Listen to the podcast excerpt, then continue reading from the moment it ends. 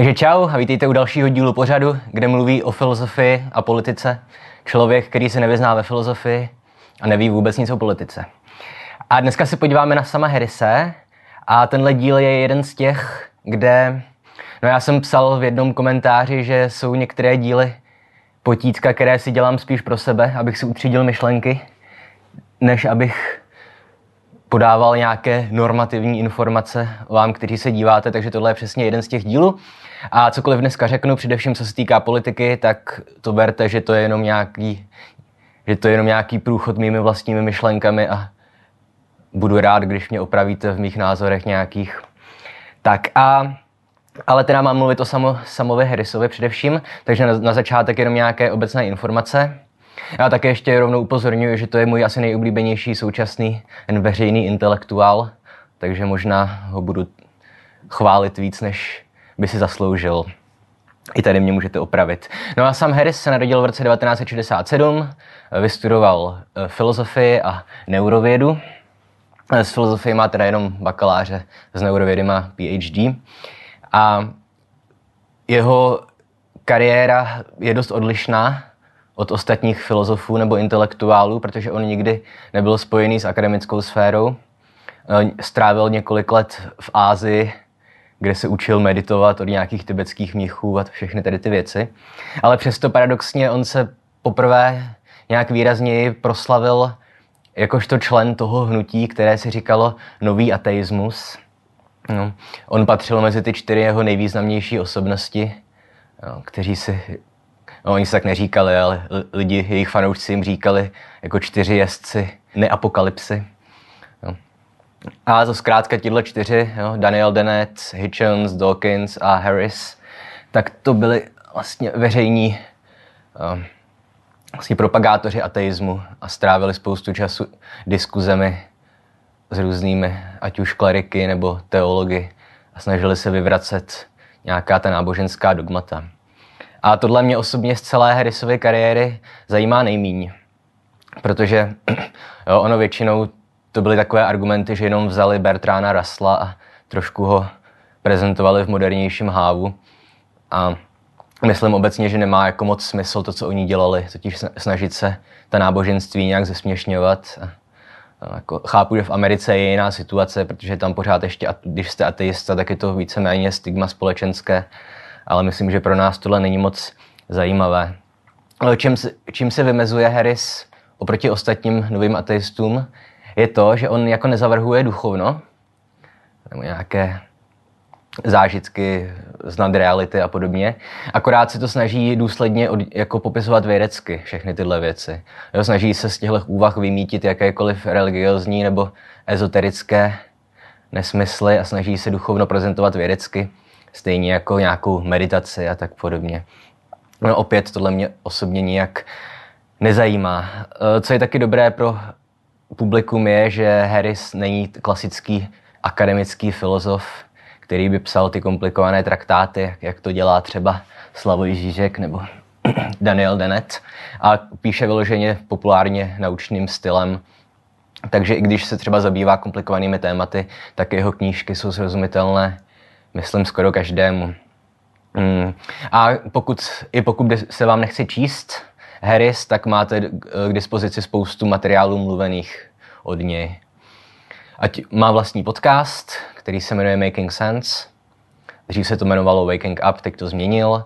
A tady to je vtipné, protože on má takovou strategii, nevím, jestli to je strategie, nebo jestli to je od něj fakt jenom mm, dobrosrdečnost, ale jeho podcast je spoplatněný, ale zároveň pokud mu napíšete e-mail, že si to nemůžete dovolit, tak on vám dá přístup k tomu zadarmo. No, takže pokud vás bude zajímat, co Sam Harris říká, a nemůžete si dovolit mu zaplatit ten podcast, tak on vám ho dá zadarmo. A opět říkám, nevím jistě, jestli to od něj není spíš marketingový tah, protože já teďka nedávno právě jako správný čicháček, který nechce za nic platit, tak jsem si říkal, OK, tak ten podcast mě zajímá, ale nechce se mi platit, tak jsem teda otevřel ty jeho stránky a chystal jsem se mu napsat, že si to nemůžu dovolit a, a pak se ve mně hnulo svědomí, že je trošku absurdní, když mu ze svého nového iPhoneu píšu, že si nemůžu dovolit zaplatit mu stovku měsíčně za podcast, který je užitečný pro mě. Takže nevím, možná je to od něj jenom marketingová strategie, ale to je celkem jedno.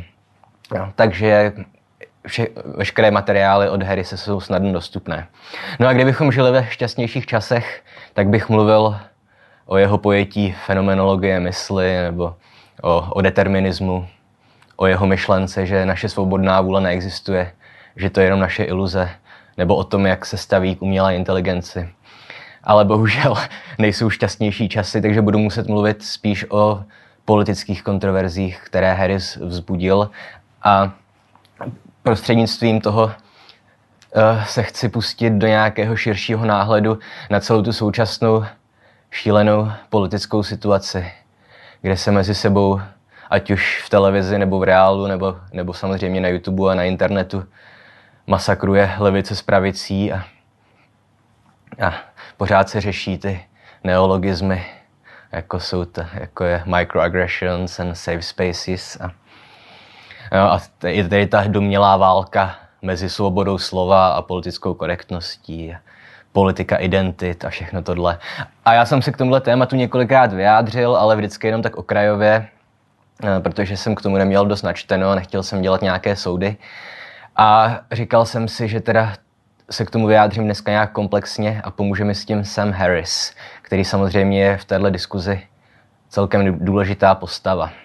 A proč jsem si vybral Harrise a proč se tenhle díl jmenuje Morální panika?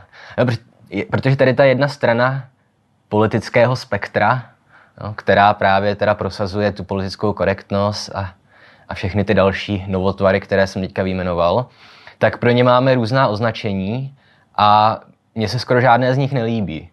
Myslím, že takový mainstream je to anglické SJWs, že jo? Social Justice Warriors, ale to mně přijde špatné používat, protože to si to používá dneska už jenom jako urážka a ten pojem je vyprázdněný. No. Peterson, ten zase mluví o tom, o těch neomarxistických postmodernistech, což jsme si ukázali, že je nesmysl a, a to není jenom můj názor, tohle vám řekne skoro každý, že Peterson zkrátka používá tyhle, tohle označení nevhodně. Noam Chomsky, mimochodem levičák, jo. k tomu se ještě dostanu, že tu, tohle, tuhle část společnosti kritizuje uh, i levice politická. A Noam Chomsky ten zase mluví o kampusových feministkách nebo o kampusovém feminismu, což mi zase přijde nepřesné, protože uh, celý ten problém zužuje jenom na radikální feminismus, jo. což taky je příliš zjednodušené. Mm. Jako chápu, co se tím snaží říct, že zkrátka součástí tady té skupiny jsou lidi, kteří sice v životě nepřičetli nic od Susan Sontagové, nebo Kate Hamburgerové, nebo Elaine Showalterové, a který veš, kteří veškeré své znalosti o fem, feminismu čerpají od Beyoncé a Emmy Watson. A, a přesto mají pocit, že jako můžou lidem diktovat, co je vlastně feminismus. Takže jako chápu, co se Chomsky snaží říct, ale tenhle termín mi jaký přijde nevhodný. A, no a Uh, právě Sam Harris používá termín morální panika, který mě přijde v mnoha ohledech jako nejlepší z těch termínů, které můžeme používat, protože jednak není zaměřený na konkrétní lidi, takže tam nehrozí to, že to někdo pochopí jako nadávku. A, a je to zaměřené na, na celý nějaký koncept nebo fenomén, ja, takže myslím, že tohle označení jako morální panika v souvislosti s politickou korektností a politikou identit je celkem vhodné. Jo. A tady teda musím říct, že Sam Harris je sám jako celkem otevřený, otevřený levičák, jo? ať ekonomicky nebo sociálně. Myslím, že není ve veřejném prostoru jako hlasitější a drsnější kritik Donalda Trumpa, než je, než je Sam Harris. A přesto jako jeho kritika většinou směřuje právě na levici nebo na tu morální paniku.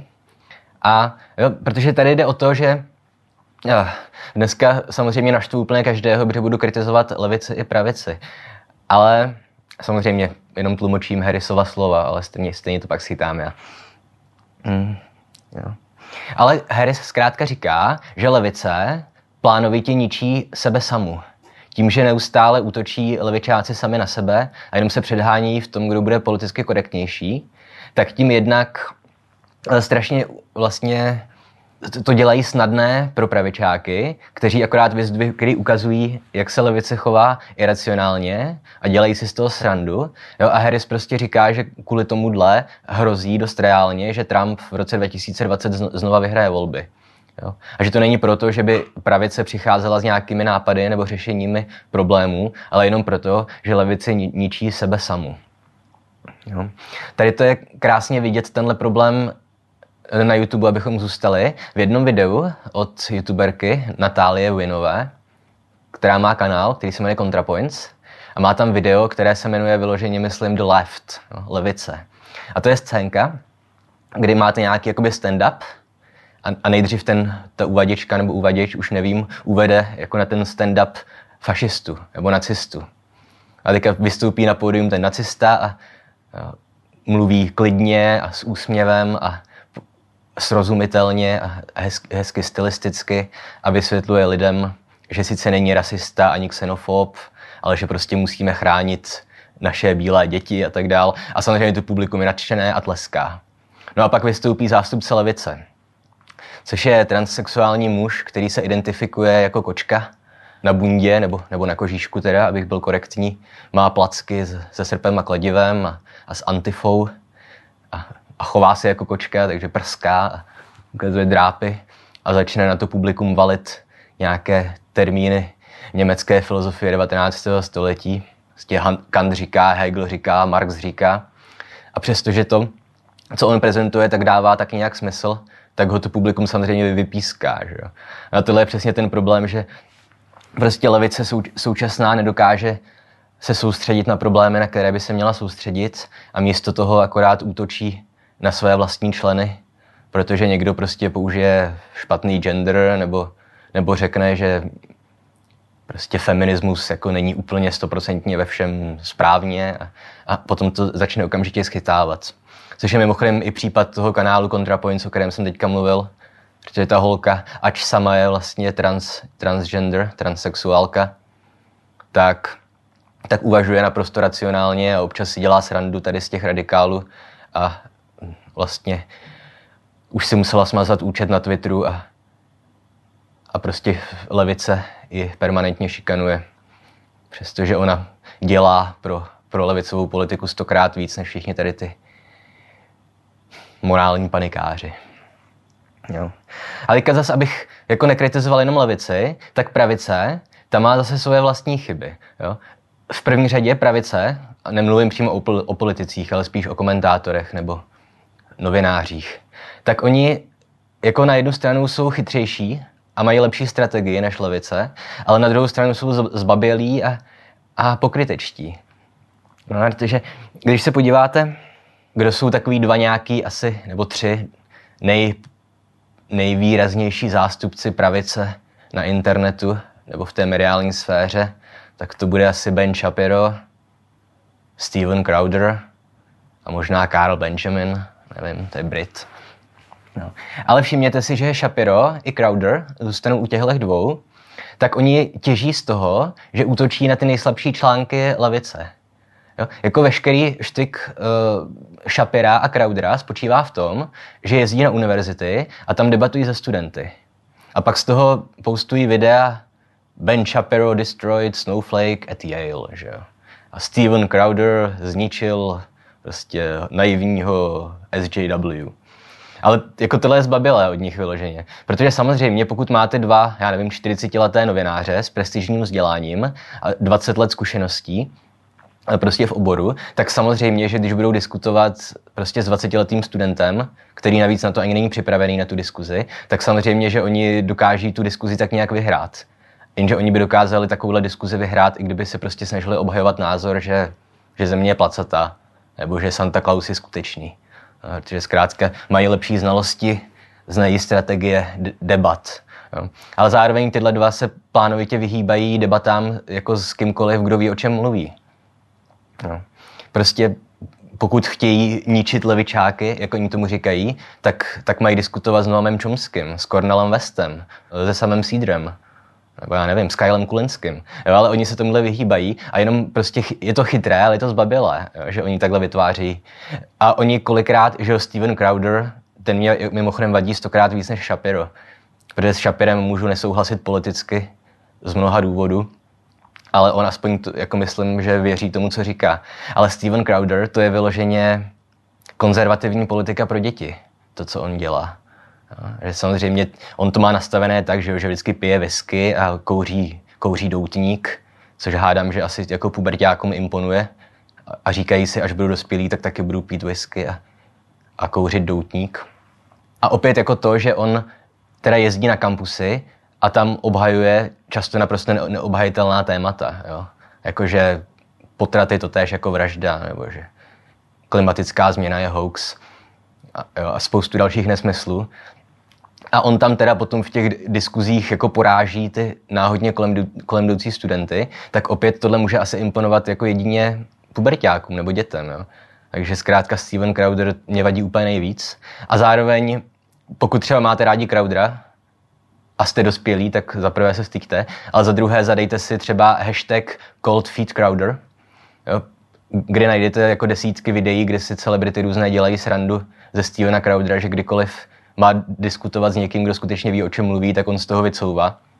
No. Uh, Sam Cedar z, z Majority Report si dal tu práci, že zkrátka schromáždil e-maily a nahrál televizní rozhovory, kde vždycky Crowder prostě, když zjistí, že na nějaké konferenci má být nějaká těžká váha levicová, tak, tak se odhlásil nebo, nebo začal přestírat, že je nemocný. Jo, takže zkrátka pravice je v tomhle taky otravná pro mě. Hm. A a mluvil jsem o tom, že jednak je pravice zbabila, ale zároveň je pokrytecká. Jo? Takže vemte si, jak třeba pravice pořád jakoby kritizuje to, že levičáci ze sebe dělají oběti. Jo? Ten victimhood komplex, nebo ta olympiáda v tom, kdo je větší oběť. A zároveň pravice dělá úplně to samé. Jo? Všimně, jako najděte se libovolného pravicového komentátora a kromě videí, která budou obsahovat slovo červená pilulka, tak pořád tam budete nacházet YouTube mě demonetizoval kanál, Facebook mi smazal účet, levicové spiknutí Facebooku a Google. Takže oni opět sami sebe staví do role jakoby obětí té války za svobodu slova proti těm zlým levičákům. A tohle, mimochodem tohle je jenom moje úvaha a možná se úplně pletu, ale mně přijde jako absurdní i to, že prosazují ten narrativ, že Facebook nebo obecně Google nebo Twitter že jako protežují levici, že, že potlačují svobodu slova pravičáků. Jako mně přijde ta myšlenka, že Facebook nebo Twitter jsou levicové úplně absurdní.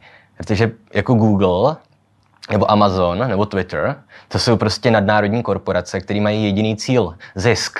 Je naprosto pravicové. A za co oni lobují v politice? Za autoregulaci, za snižování daní, nebo se vyloženě snaží vyhýbat daním, Jo? Opět naprosto jasné pravicové kapitalistické politiky. Jo? A pokud teda vám někdo smaže příspěvek na Twitteru, protože ten příspěvek je politicky nekorektní, já nevím, dejme tomu homofobní, nebo transfobní, nebo rasistický, tak to samozřejmě podle mě Twitter nedělá kvůli tomu, že mu nějak záleží na, na transexuálech a homosexuálech a menšinách, ale že prostě tyhle menšiny jsou součástí Twitteru a Twitter chce, aby se tam cítili bezpečně, aby o ně nepřišel a tím opět, aby Twitter mohl maximalizovat zisk. No. Takže zkrátka, pokud vám někdo smaže příspěvek na Twitteru, nebo vám zablokuje kanál, nebo vám demonetizuje video, tak to není proto, že by to bylo nějaké levicové spiknutí, ale prostě proto, že to je kapitalismus. No.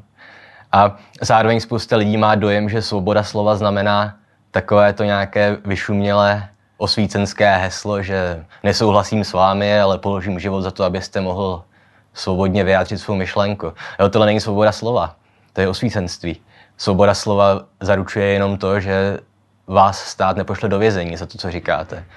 A že teda můžete naprosto svobodně prohlásit, že Babiš, Zeman, Kalousek jsou debilové a nikdo vás za to nemůže poslat do vězení. Tohle je svoboda slova. Ale to neznamená, že pokud to napíšete na nějaké platformě, která má, dejme tomu, ve svých pravidlech, že nesmíte urážet jiné lidi, tak, takže vám to nesmažou.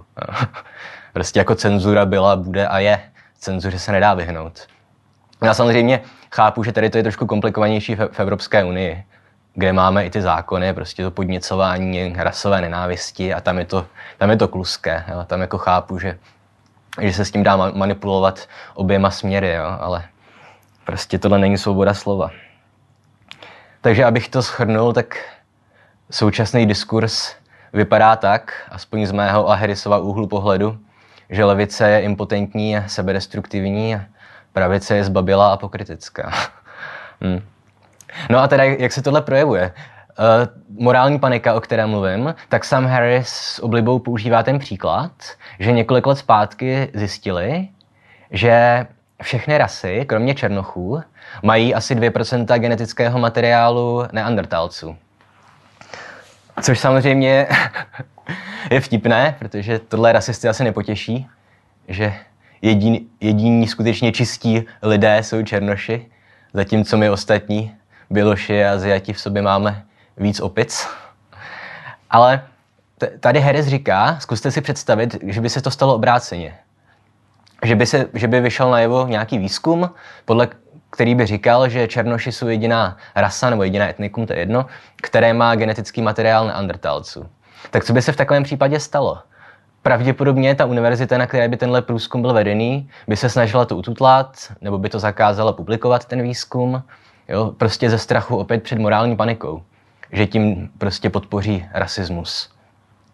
Ale co se stane ve výsledku? Ta, ta studie se stejně nakonec ukáže někde, někdo ji prostě vynese a zároveň ještě rasisti budou mít argument, že levice, nebo tady ty SJWs, se vám snaží lhát. A v tomhle, v tomhle případě navíc ještě budou mít pravdu. No. Takže, takže Harris říká, že my zkrátka, nebo ne my, že oni, intelektuálové, veřejní, právě musí brát ta těžká a kontroverzní témata a mluvit o nich na veřejnosti. Aby tím zabránili tomu, že si těch kontroverzních témat ujmou prostě radikální pravičáci a náckové a bílí nacionalisti a všechny tyhle další skupiny.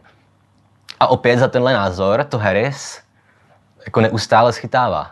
Jo? On má štěstí, že nepracuje v akademii, že je vlastně zaměstnanec jenom sebe sama, že ho živí podcasty a přednášky, takže ho nikdo nemůže vyhodit. Takže on je v dobré pozici, že jako tohle může říkat. Jo? A tady je strašný problém v tom, jak zkrátka Harry se, jak se k němu chovají média, opět především levicová bohužel, totiž, že ho vytrhávají z kontextu úplně brutálním způsobem. Asi největší kontroverze, kterou si pamatuju v souvislosti se samým Harrisem byla, když, no to je trošku komplikovanější, já to spíš zjednoduším pro snazší pochopení. Ale v podstatě